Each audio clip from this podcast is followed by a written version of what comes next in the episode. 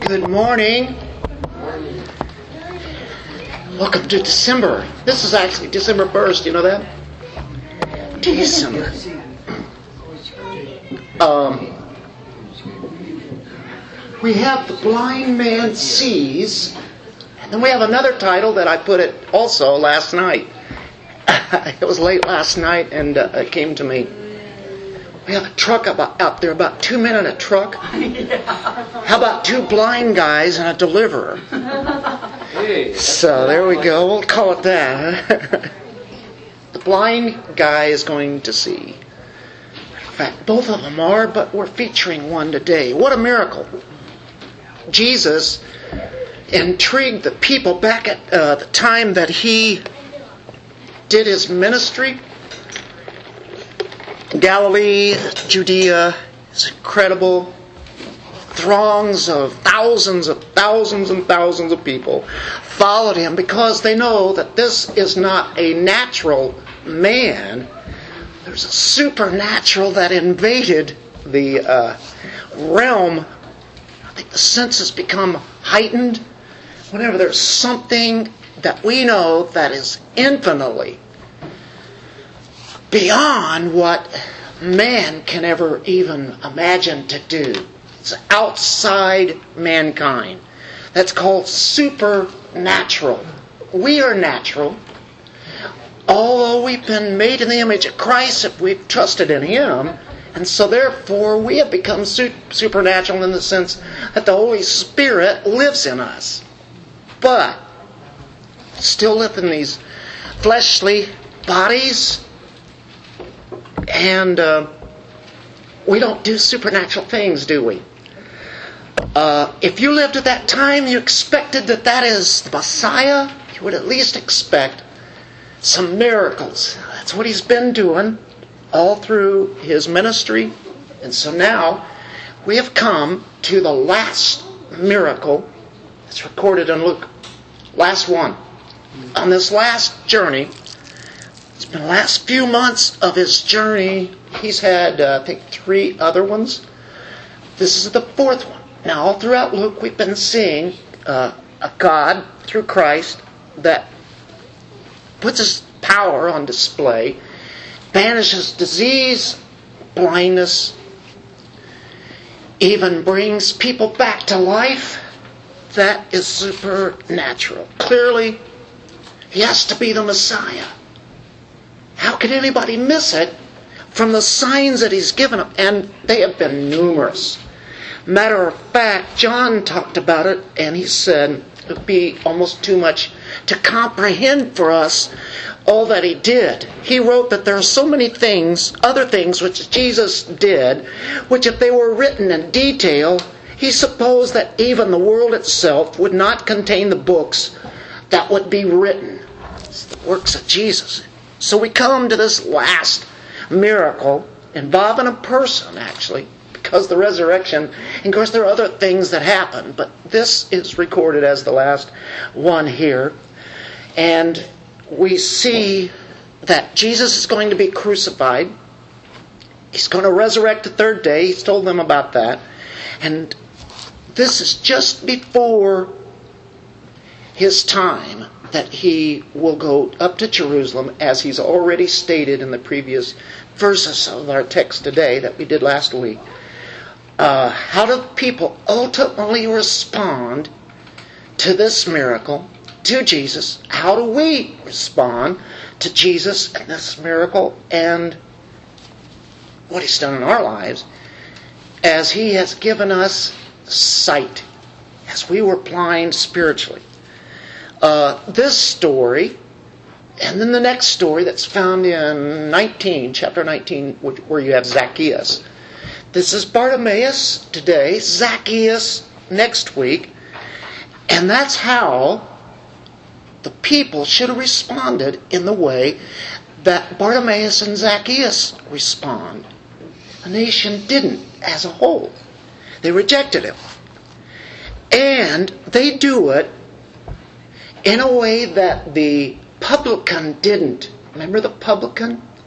The you know, of course, you have, or, or that the tax collector. I'm sorry, you had a Pharisee and a tax collector. The Pharisee did not do what this blind man, Bartimaeus, does.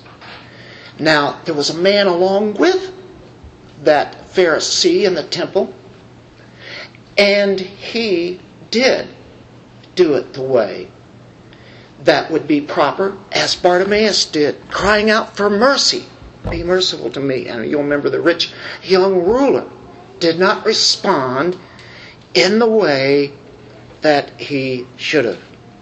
They trusted in themselves. The Pharisee, the rich young ruler, and really they didn't trust in the person of Christ himself and follow him. They, did, they refused to acknowledge their sin.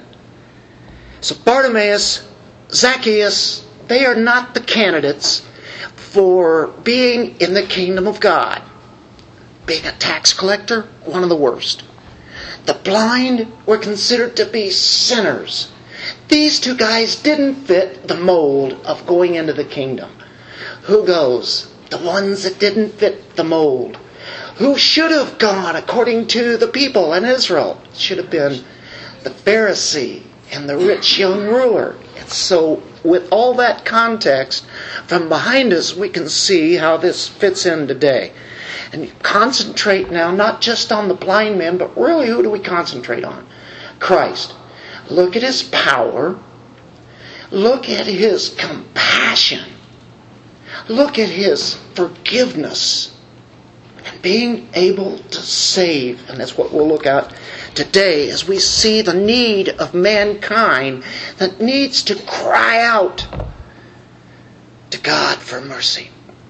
Let's turn to that passage in uh, Luke 18, verse 35.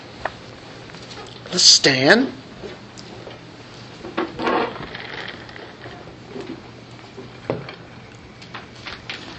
As Jesus was approaching Jericho, a blind man was sitting by the road begging. Now, hearing a crowd going by, he began to inquire what this was. They told him that Jesus of Nazareth was passing by. And he called out, saying, Jesus, son of David, have mercy on me. Those who led the way were sternly telling him to be quiet. But he kept crying out all the more, Son of David, have mercy on me. And Jesus stopped and commanded that he be brought to him. And when he came near, he questioned him. He says, What do you want me to do for you? And he said, Lord, I want to regain my sight. And Jesus said to him, Receive your sight. Your faith has made you well. Immediately, he regained his sight. He began following him, glorifying God. And when all the people saw it, they gave praise to God. Let's pray. Father, what a story you have here. This is truth. This is about sight, and it's more than physical sight. It's the sight that sees you, that knows you. This sight sees your word and responds to it by the power of your Spirit. You open up our blind eyes. Help us to be open today, Lord, to further truth that you give us.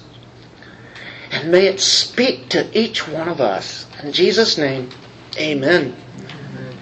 This mighty powerful Christ he is, isn't he? He's focused on again today. Well, it says Jesus was approaching Jericho. Blind man sitting there, he's begging.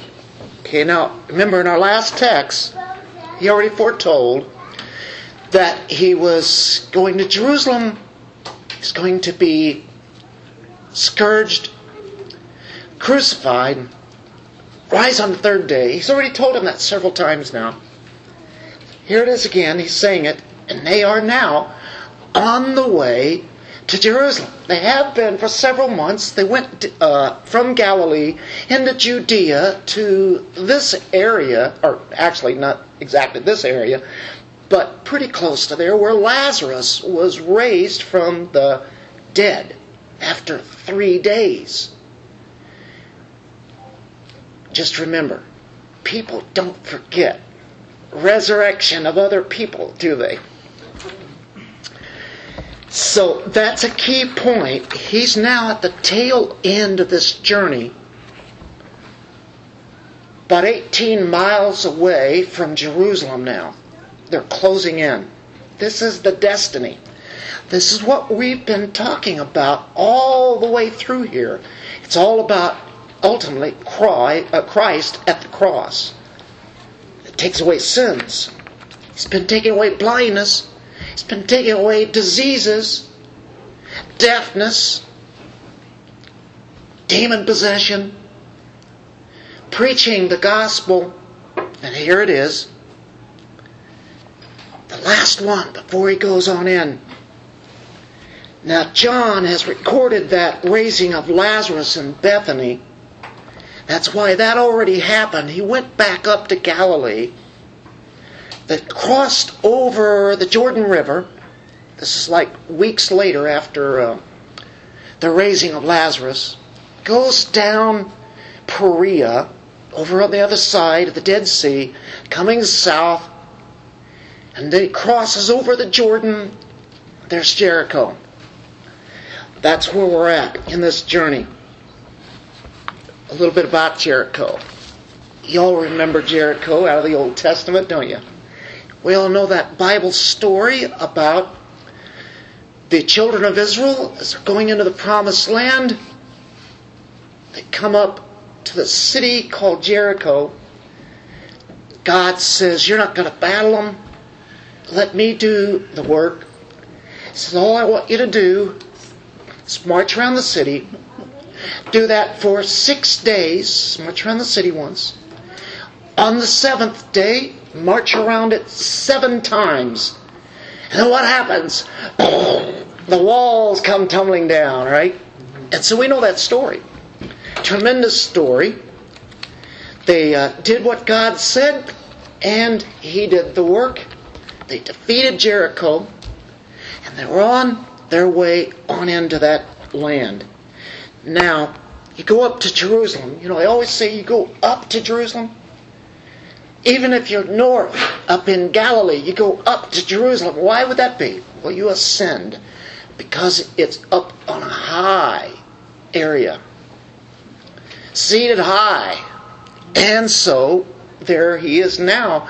He's actually on the south part of what you would say Israel. It's close to the Dead Sea area. And you have this path that's long and winding, it's craggy. Slopes are really hard and difficult to maneuver as you just walk from Jericho to Jerusalem. 18 tough miles. Now, in the city of Jericho, great place to go vacation. You've got all sorts of springs around there. It was fed by springs. They had all sorts of reservoirs. They would pipe those into reservoirs and on into the city, irrigate all the crops. They had a lot of different kinds of crops there. Fruit trees were everywhere. Beautiful place. It's called the City of Palms. When you see palm trees, what do you think? Beach, you know, Florida, California, tropical, you know, beautiful. And that's what Jericho really was. And it was so close to the Dead Sea, about six miles away. It also was known for a plant called balsam, and the juice out of that balsam was used for medicinal purposes. Jericho was quite the city. It was. Matter of fact, it could be snowing 15 miles away in Jerusalem, and in Jericho, did they wear shorts back then? T-shirts? No. Uh, they probably used some. They, uh, actually, it was said by Josephus that they were, if you lived in Jericho and it would be wintertime in Jerusalem, you only need linen clothes. That, that means it is just to keep yourself cool. It's always warm there. Pretty hot in the summertime. That's why there would be a palace that uh, Herod would have in Jericho. He would go there for his winter palacing, his vacation, and uh, of course it was known for almonds. They flourished there, and something else flourished there roses. You're out in the desert, folks, and here is this oasis. I like to think of Jericho as you know, we, do we have oases in our life? Sometimes we go through some real struggles, and then isn't it nice sometimes where you come when there's peace and rest, and everything goes just as planned, just the way we like it. Jericho. This is right in the middle of a desert, pretty well usually a hot, horrible place to be, but it was magnificent. Mark Antony, just secular history would recognize this. Mark Antony, uh, you remember him, gave the city of Jericho to Cleopatra. No kidding. That's quite a gift, isn't it? to give a city like this. So it's, it's its own little Hawaii, I guess, in a way. And here it is a flourishing city, large population, and it had been conquered. And you say, wait a minute. It had been conquered by the Jews, right? The walls fell down. They destroyed this. Matter of fact, it was ruins there. And that's what happened. During the time of Christ, they could probably see the, uh, the ruins clearer than we could see today. They're making all sorts of digs around there today, and they have found like parts of the wall there. They dug and dug and dug way deep archaeology is incredible. It just proves that the Bible is true. The Bible doesn't need any proof outwardly, does it? But it, it gives significance in the fact that, hey, these stories, there was an ancient Jericho. City had walls. It was, you know, it was buried and such all those years. And but at the same time, there was enough there to see the ruins. But there was a new Jericho pretty close by, and you have to remember that because you have the Old Testament Jericho. It's east and north. Pretty close by is, as you head a little bit south from there, and west is Jericho. They're related to each other, very close. Uh, there were two Jerichos. And that's kind of interesting. Because when you run into our text today and compare it to like Matthew and Mark, you might have somebody ask, well, see, the Bible has errors. Because it says here in verse 35, we've started here, right? As Jesus was approaching Jericho. In Matthew and in Mark, it says that he was leaving Jericho. Do not fear. It's okay. We have no problem. It's problematic in a sense, if somebody doesn't know how to read the Bible, they can take that and make it say what they want. It's not saying what we're thinking, you know, humanly. Oh, wait a minute. He's approaching Jericho. No, he's leaving Jericho. Make up your mind, God. Your, your writers are not getting it clear. So that shows you you can have errors. No, no, no. There are no errors in the Bible. There's no error here. And you say, well, why is that? Well, he could be approaching the new Jericho as he leaves the old Jericho. You would go through that area of old Jericho to get to New Jericho. You'd pass right in it, by it. It's there. That would be no problem at all if it be that. But even at that, if that's not the case, it, in the literal, it means to come near or in the vicinity, when it says approaching. He came near to Jericho. He was leaving, or he had come near, it was in the vicinity. There's another part to it. also that could be. Others say he was going out, but when he heard the cry of the two blind men, he turned back around and went into the city and he approached the city. All of those could be true. One of them probably more likely than the other. But do you see what's happening there? People see that and they look for theirs and see there's an error. I have no. Do you guys have a problem? No problem at all. Especially when you go even into the literal Greek. It, it, it, you know, at, at best, I guess, or at worst, you know, it's like saying, okay, you know, he was near this city. no problem. So uh, there's one other thing to note about Jericho. That's really what we're kind of talking about here quite a bit. We'll move on here in a moment. But real close to Jericho is this great big mountain. And real rocky. It's uh, massive. It's a massive rock. And when the sun sets from the west, it casts its shadow all across Jericho. It's like it turns to night there almost. The, in that rocky mountain cliff area, you have severe cliffs, severe drop offs. Uh, you could call it, uh, I guess you could say, rugged, barren land. And you say, what's so significant about that? It's the desert, right? Well, Jesus will remember that area because a lot of scholars using archaeology and such, would say that's probably the area where Jesus got tempted by the devil. You remember the three temptations? And Jesus beat him there, yes. Well, it was probably that area as he would look up at Jericho, looking up at the mountain. What did he just cross to get there? There's another thought. The Jericho River. The Jericho River yet brings life from the north all the way down on the east side of Israel and empties where? Into the Dead Sea.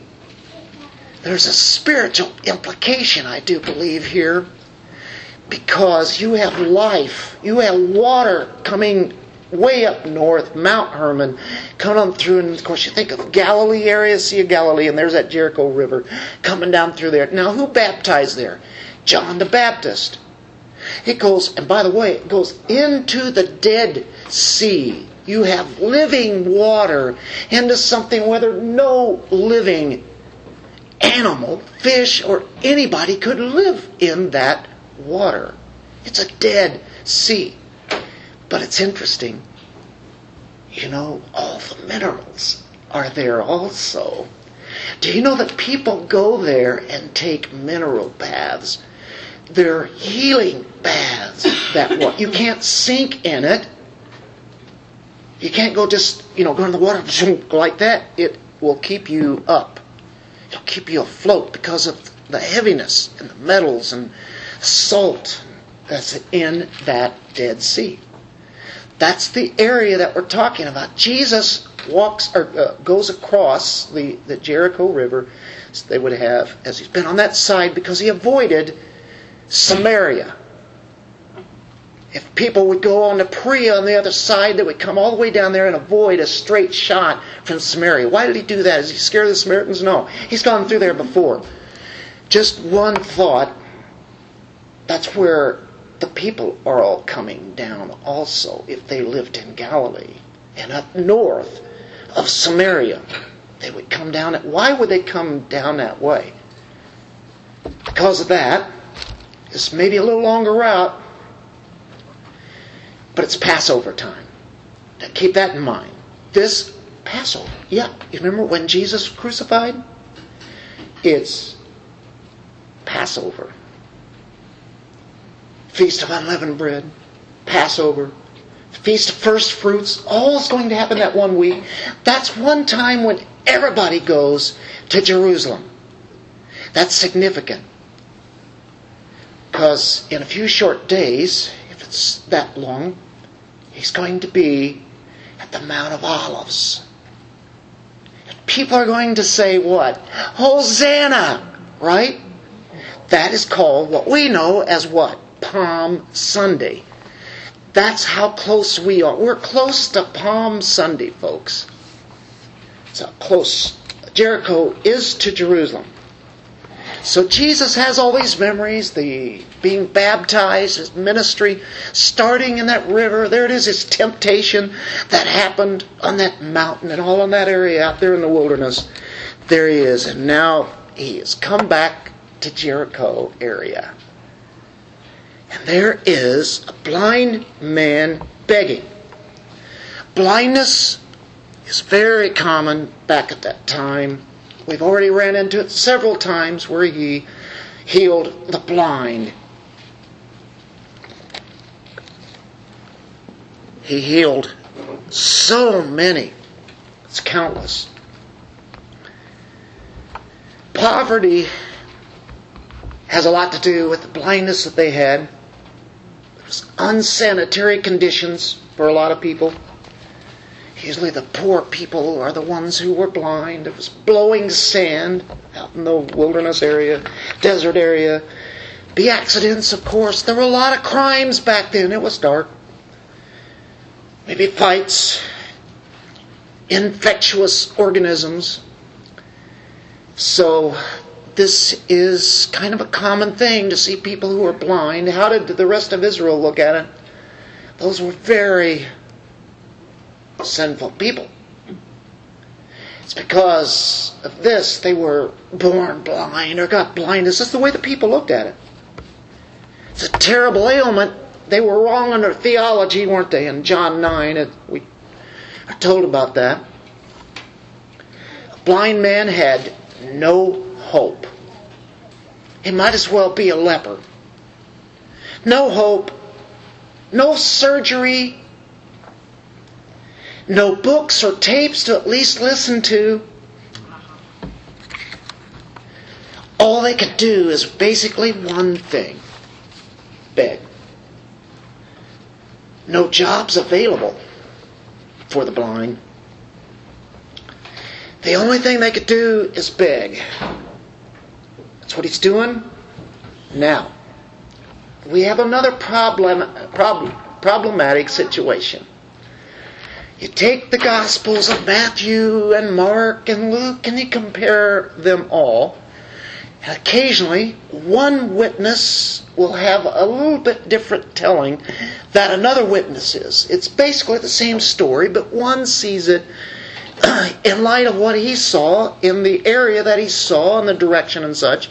Another person, just like whatever, just like witnesses today, they tell what they see. And if you're from another angle, you see this. Well, in this case, we, we solved the two Jericho thing, right? Go to um, Matthew 20, verse 30. Matthew 20, verse 30. And two blind men Uh, verse 29 says Jericho. This is the same incident, folks, right here. Two blind men sitting by the road, hearing that Jesus was passing by, cried out, Lord, have mercy on us, son of David. Matthew, you should have maybe colluded. Maybe Luke should have got his story right or something. I don't know. There it is. We got one blind man, now we have two blind men. Does that make them one wrong and one right? No, they're both right. So, well, how can that be? If you don't talk about somebody else in a story, you're featuring on somebody. Does it make it wrong if you don't tell about the other person? How about if you saw a car crash into another car and there were clearly a, a whole carload in there, but you as a witness are focusing on that driver what he was doing. They were all doing the same thing. You know, they were laughing and shouting and yelling and stuff in there, and you know. But it's still the driver. Want, but another person says, "Wow, there was a whole carload of them in there. And they were partying in there." You know. It are they both wrong or one of them wrong? No. It depends on who you're focusing on. Now, here's another one that will help us on this. Luke only says there's only one. Does he say there's only one man? Does he say that? No. He only is talking about this one, this one guy here. He says uh, um, a blind man was sitting by the road begging. This is the story that Luke has heard as he searches truth to write this gospel. And no matter what they told him, whether it be two or whether it be one, they might have even told him to, he's focusing on this one. There might be a reason why. If you turn to Mark, uh, Mark 10, starting at verse 46.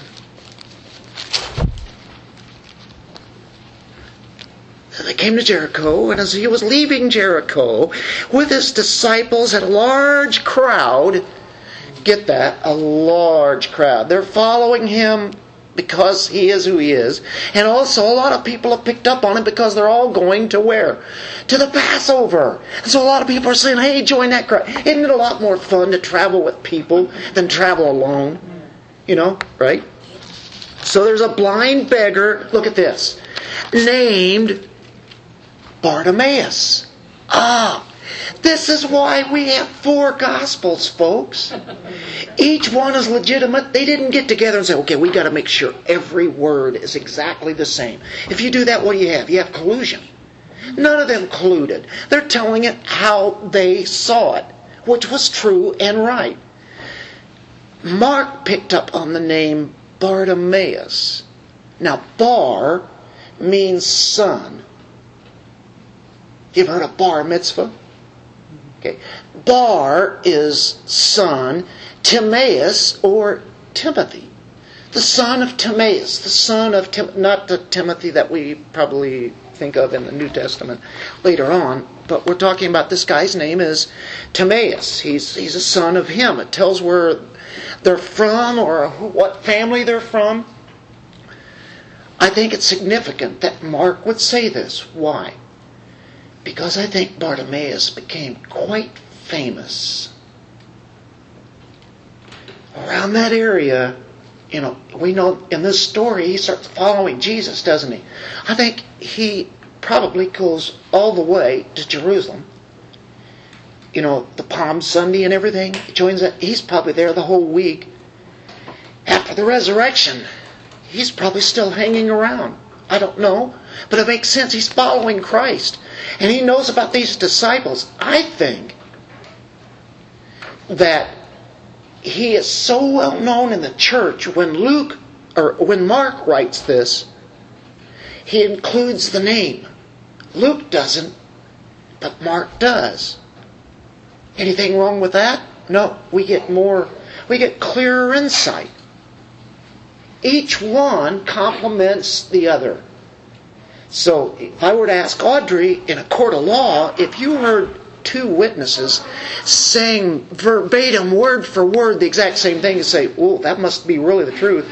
But could it be that they somebody got coached, or that coached each other because they're saying the same thing to make sure that their story lines up? Most often, though, uh, it seems like criminals uh, don't ever get the story right because they have a little lie and then they forget the lie. And now they mess up their own story. Or the other guy doesn't support that for some reason, and, now you've got a problem, right?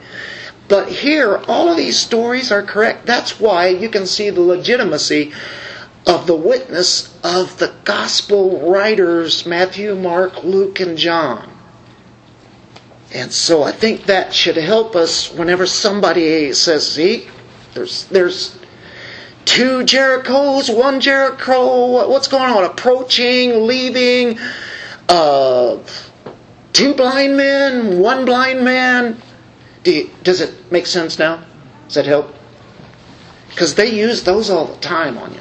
They will try to do that. They won't read the rest of the story or try to see that, hey, these are witnesses giving truth. So,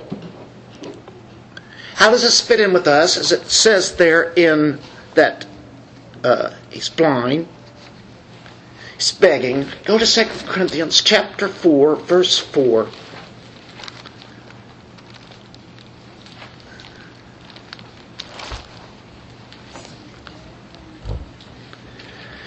And even if our gospel is veiled, it means unbelievers cannot understand it, cannot see it because they're blind. And he'll explain that in a moment. To those who are perishing, here we go, in whose case the God of this world has blinded the minds of the unbelieving. Why? So that they might not see the light of the gospel of the glory of Christ, who is the image of God. They're blinded by Satan so they cannot see who Christ is. They don't want him. He's veiled to them. We're veiled to them. Unless God opens up their eyes. This is what we once were. We were taken out of darkness and put into the kingdom of light. So we said there's a massive crowd. Go back to our Luke. It says in verse 36, Matthew says it is huge, massive crowd, a great multitude. They're all headed for the Passover, as we said. Quite a lot of noise coming down through Jericho, isn't there? The, you know, some of them are, you know, maybe Jesus is talking, maybe a lot of people are uh, listening, maybe people are uh, laughing, joking, just having a good time as they walk through there. And Jesus is like in the middle of all this or at the head of it all, whatever it is, people following him. And some people are probably asking, is this the Messiah? As they start following him. It's quite a stir here. So, the blind men or man, now hearing a crowd going by, can't see, but he can sure hear. You've heard about blind people, their senses become heightened, like hearing, or touch, or whatever it is. It seems like those senses become alive even more and they can hear good. Here, here's a, probably a crowd from way off in the distance. And now, he hears it going by. And there are people now finally there. And he inquires, What's all the commotion? What is this? You'd want to know, wouldn't you? They told him that Jesus of Nazareth was passing by. Take note of that. What sticks out there? Jesus of Nazareth.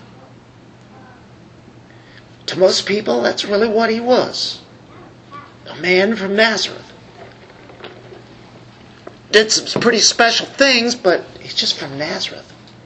What good is in Nazareth? Mm-hmm. What good thing comes from Bartimaeus, son of, uh, uh, son, right, of Timaeus.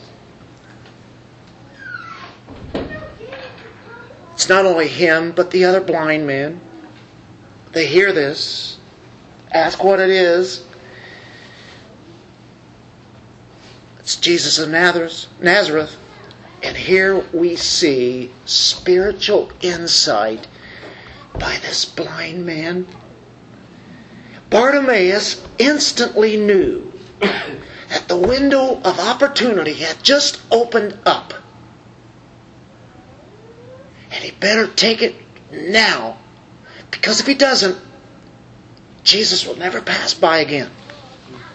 Today is the day of salvation. Don't ever listen to somebody say, well, you know what?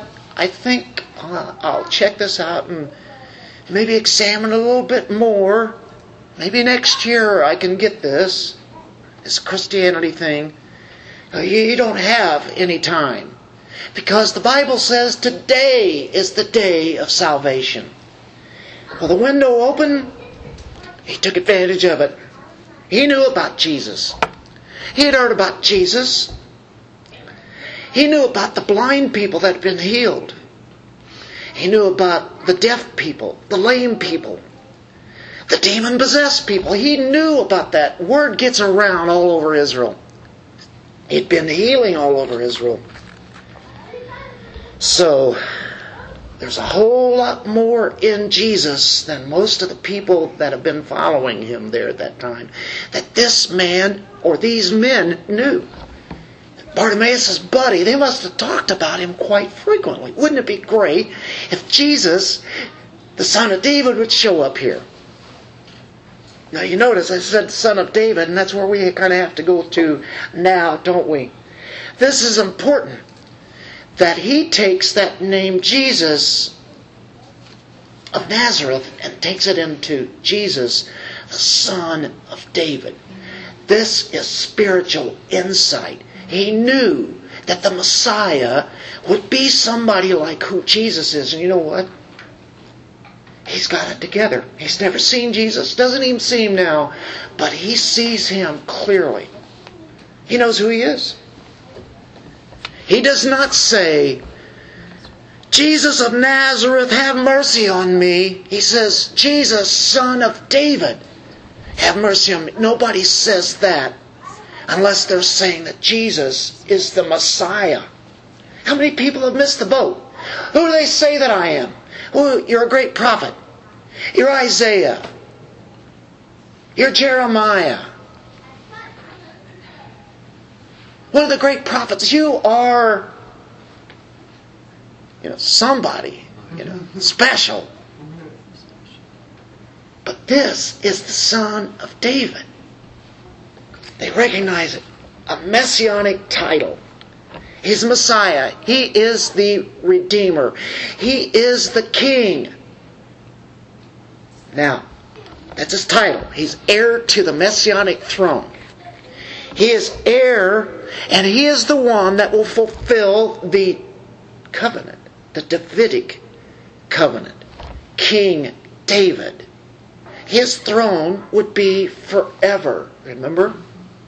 So let's go to the first prophecy of David, uh, to David, about the son of David. You go to uh, 2 Samuel chapter 7. Samuel is before Kings, and before Chronicles. 2 Samuel 7. David wants to build a temple. Really, it's not going to be him. He shed too much blood. He's a man of God, but yet it's not for him. And here comes the covenant. The covenant is built upon all through the Old Testament. God shows himself a little bit more. A little bit more. So here is a major chapter dealing with covenant. Are you ready? In verse 12, when your days are complete. Now, this is a, a, covenant that's made with David. When your days are complete, when you die and you lie down with your fathers, I will raise up your descendant after you, who will come forth from you, and I will establish his kingdom. And you're thinking, well, that's Solomon, his son. Who's next in line as king? What's true? It goes much deeper than that because you'll see this is a forever throne here. He says in 13, He shall build a house for my name, and I will establish the throne of his kingdom forever. What is he? He's a descendant of David. That means in David's line, right? So coming in that line, not only the Abrahamic line, which is all of Jewish people, it's now coming down into uh, and, we know about the tribe, 12 tribes of Israel, and then there's Judah. And inside the tribe of Judah, and Judah, you think of the kings coming from that line. This descendant is going to come from not only Judah, but it's it's David's line. Boy, this is very significant because in prophecy, when you have that, he can only come through that line. Nobody else. It has to be through David.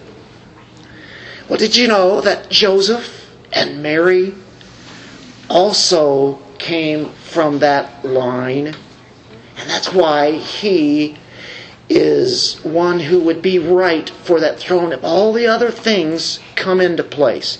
Well, now let's go to the New Testament. Let's see how that's picked up in Luke chapter 1, verse 32. Same book we've been dealing with lately. This is Gabriel going to Mary, the Virgin. He says in 132, He will be great and will be called the Son of the Most High. And the Lord God will give him the throne of his father David. Were there a lot of kings after David? Yes, there were. And they were from the line of David. But in 500 BC, basically, that ended the kingship. And you say this is supposed to be forever. Yeah, that throne, that line is coming from David, though. 500 years, it'll show up. It'll be Jesus. The throne of his father David, and he will reign over the house of Jacob forever, and his kingdom will have no end. So the angel Gabriel tells this to Mary.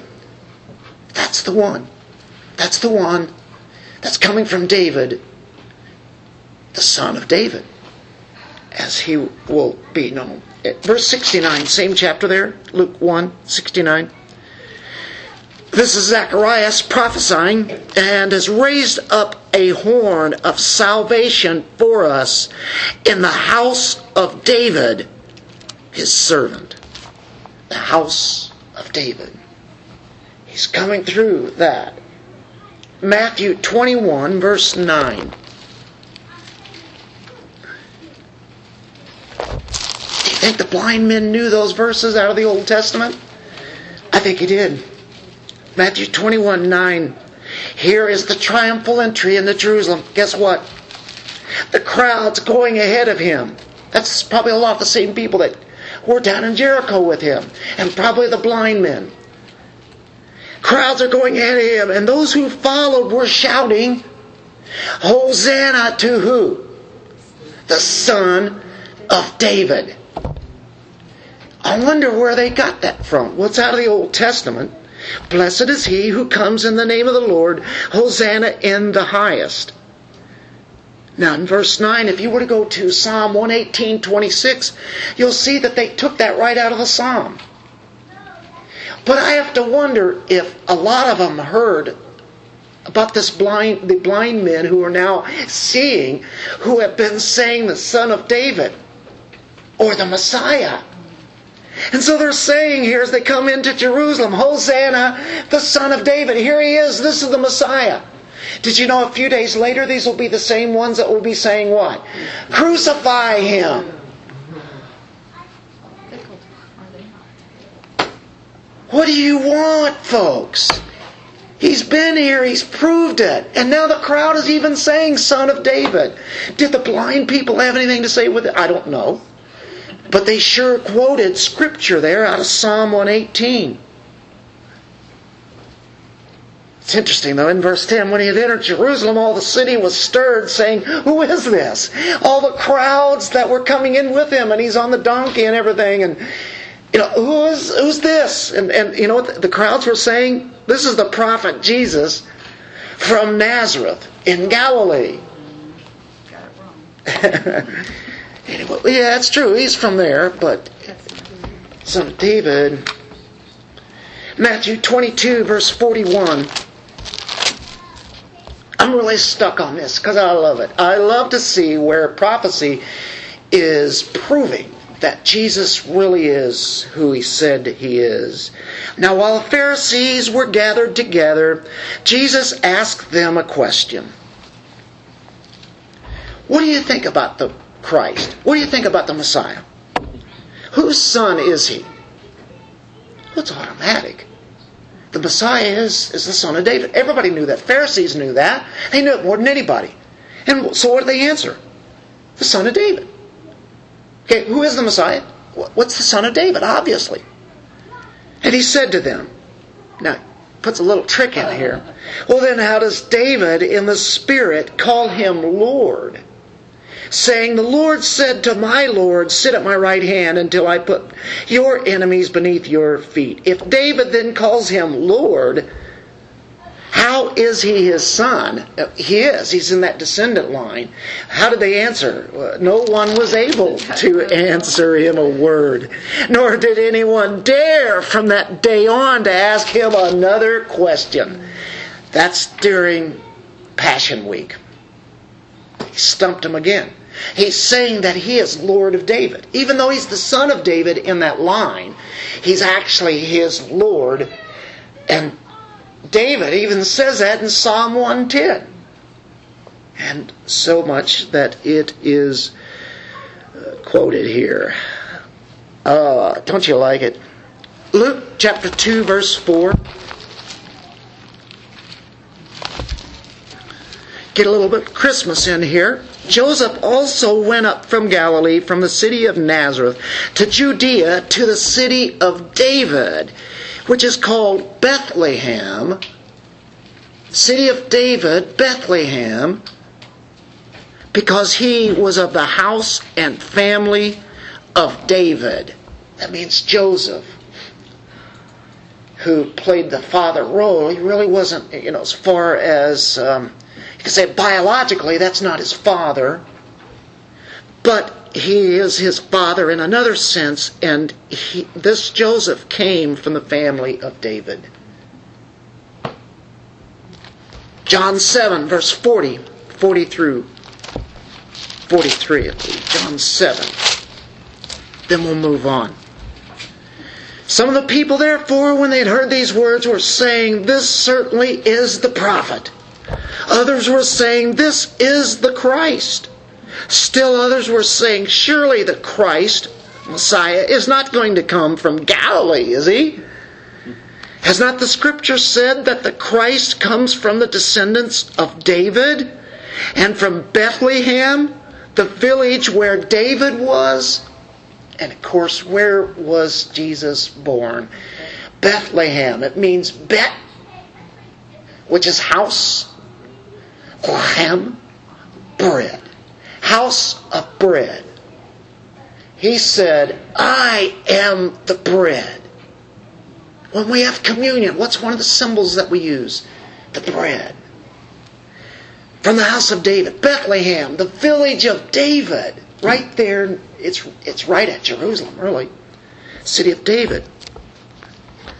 Okay, let's move on. Back to Luke. Now, do you think that the blind men knew who Jesus was without even seeing him? I think so. I think their eyes are opened. Physically, it's going to happen.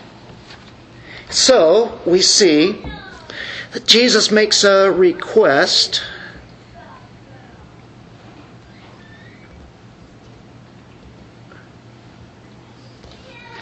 Or, I'm sorry, Jesus is going to make a command and, and a request here in a moment, but he has a request here, the blind men does, or the blind men, and called out saying, Jesus, son of David, have mercy on me. And of course, uh, the word cry out or called out, it's oh, it means to literally call out aloud. Matthew really amplifies it and uses the word krazo, which means to. Ah, oh, I'd love to do it here. Yell out. More like a lion. to scream. you thought I was going to do it, didn't you? it, it Matthew used it, and it's used biblically in other places for where you have the ones who are insane, epileptics, demon possessed people, and pregnant women who are getting ready to give birth. Do you know that scream? We're talking about really yelling very strongly. They're crying out here. They're in anguish. They're in desperation. I think this is clearly faith. Because if he goes by and they don't get to see him or to talk to him, not another chance. Mercy. Did the tax collector use that? Have mercy on me. What about the publican? No. God, I'm thankful that I'm not like this man over here, like others, right? Rich young ruler, I've done everything. what is it? What else can I do? Give everything up. Follow me. Hmm. I can't. I, I can't do that. These men are going to follow him. Mercy takes the mercy of God to lift people out of a horrible, dark place because they have nothing in themselves to respond. Do you remember that? Faith overcomes hindrances. What are they telling the blind man? Verse 39 Those who led the way were sternly, wonder what that means, telling him to be quiet. But he kept crying out all the more. How much louder can he get? Son of David, have mercy on me. And both of them are chiming in, doing this really. As we see, nothing is going to stop the beggar here, no matter what. They try to silence him and he gets louder. He needs mercy. There's nothing that's going to come in the way because he recognizes, he knows he needs mercy. Blindness definitely graphically shows that. Jesus is passing by and he takes his opportunity. Jesus then asked a question, verse 40, and Jesus stopped and commanded that he be brought to him. And when he came near, he questioned him. So Jesus asked a question. It starts with a command bring him here. So he has some authority there. I mean, yeah, the crowd is following, us, bring him up this way. He stopped, he ordered that he be brought to him, and we see an amazing thing. Jesus, who has all this crowd, and he is set like flint to go to Jerusalem, and he takes the time for these two poor, blind beggars on the road there. It's really all about Jesus here, though, really. He has great power, he has great glory, he has the mercy, he has the grace, he has the love. Do you note his compassion that he has? What if God was a powerful God, but he had no compassion? Could he be that way? God is God. But no, an attribute of God is that he is compassionate. Jesus takes the time, and they're saying, shh, shh, calm down. You're going to bother him. You know, he's got to get going. we got to get to Jerusalem, you know? Stop it. Shut up. Mark 10:49. I think it's really interesting here what Mark says here to kind of add to a little color to this. Mark 10 verse 9. 49, I'm sorry. Yeah, 9 wasn't working out very good for me. Thank you, Bob. Then they uh, uh, turn the page. Jesus stopped said, Call him here. So they called, and the blind man saying to him, They were saying to the blind man, What? Take courage. Might be some of the same people that were going, shh, shh. But Jesus says, no, bring him here. And they say, hey, hey, Jesus wants to see you. Take courage, stand up. Come on. Probably the same, some of the same guys have been saying, shut up, shh. Jesus is busy. Blind men aren't going to be stopped, are they? Jesus asked a question. He said, Jesus knows everything. What did he ask a question for? What is it? What, what kind of a question is this? He's, all he has to do is look at the blind man. He knows he's blind. And what does Jesus say? What do you want me to do for you? What do you want me to do for you? Jesus, at this time, is setting this up. He never asks a dumb question, does he? But he is designing it to get Bartimaeus to be specific in stating his need so that all the crowd around him would know. In case they didn't know he is blind. And what he's saying, he wants, Jesus wants him to say it. We want to see. Of course they do.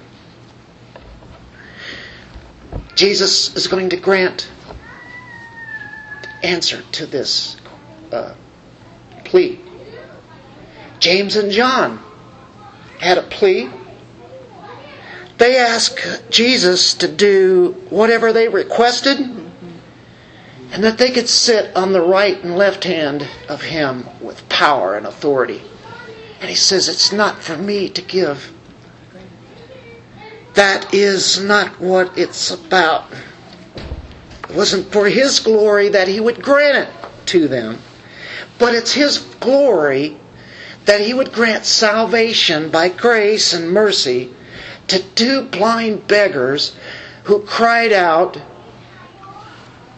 Lord, right? Son of David, have mercy on us. Give us sight. What do you want? What do you want me to do? Lord, I want to regain my sight. Receive your receive your sight. He says, Your faith has made you well. So Jesus answers the prayer. Just like that. Just a second ago, they couldn't see. A second later, they see clearly. Just like that. When you came to Christ, asking forgiveness of your sins and have mercy, what did he do? Instantaneously. You became a new person, a new being. Receive your sight.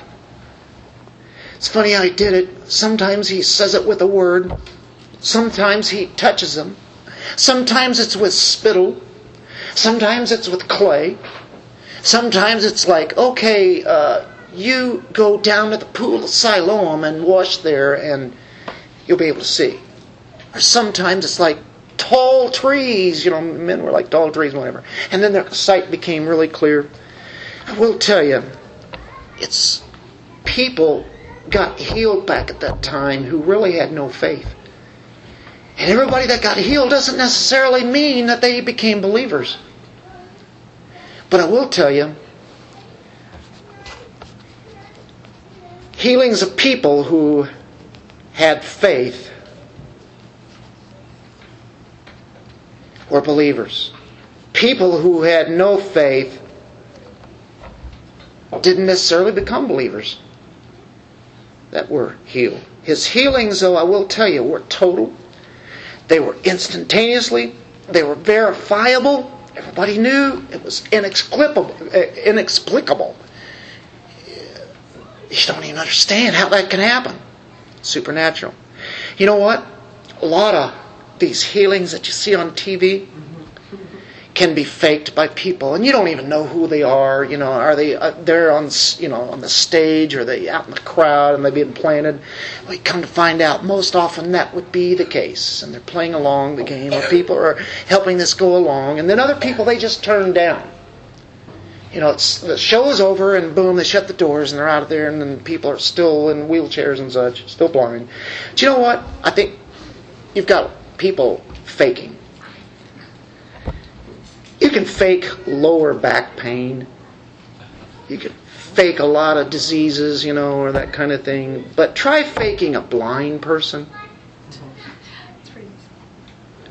I've never heard really of that happening. I mean, I think I've heard of it, you know, but when they track it down, it comes to be that that really was not true. Now, can God do that? I'm not saying that God can't do it in, in our time, but it's not the norm. Otherwise, it wouldn't be a miracle. It'd be the norm all the time. We'd be living in the kingdom age.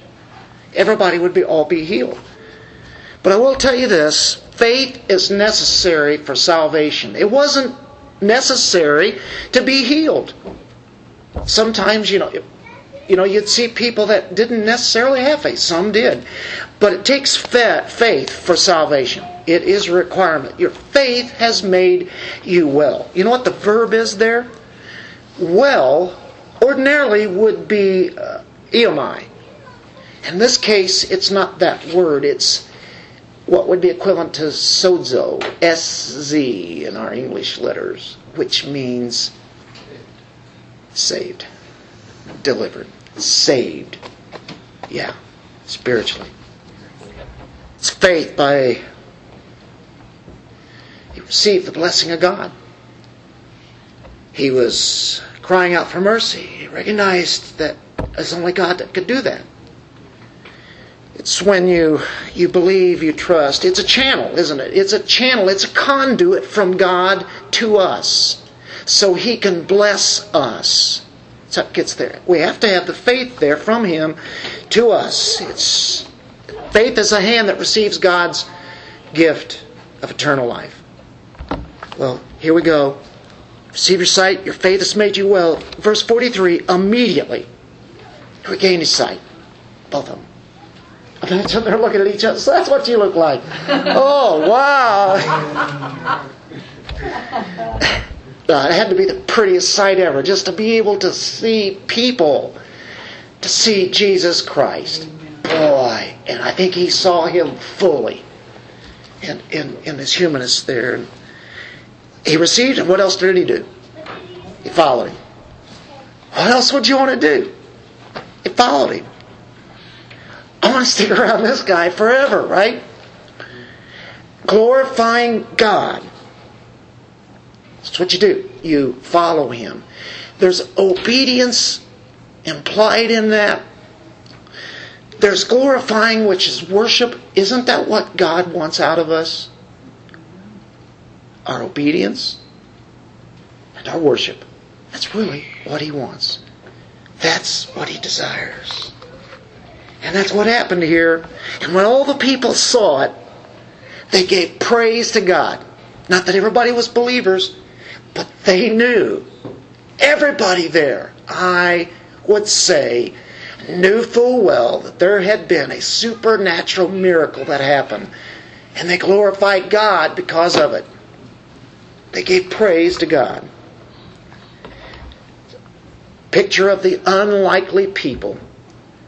Two blind men get up and start walking off right there with Jesus and the rest of the crowd, and they're getting ready to go up and ascend to Jerusalem. Wow. Christ was the master worth following, wasn't he? I was blind, now I see. Sounds like amazing grace, doesn't it? I was blind, but now I see. It gives glory to God, follows Christ. It wasn't just a one shot thing there, it followed Him. And that led others to give praise to God. I wonder if there were others saved at that time because what they saw in these men. Let's just sew this all up. Less than a minute. Christ is compassionate. Doesn't have to be. Christ hears our cry. Christ just doesn't heal us and leave us there, but He forgives us. You know what believers do? They forsake all and follow Him. Let's pray.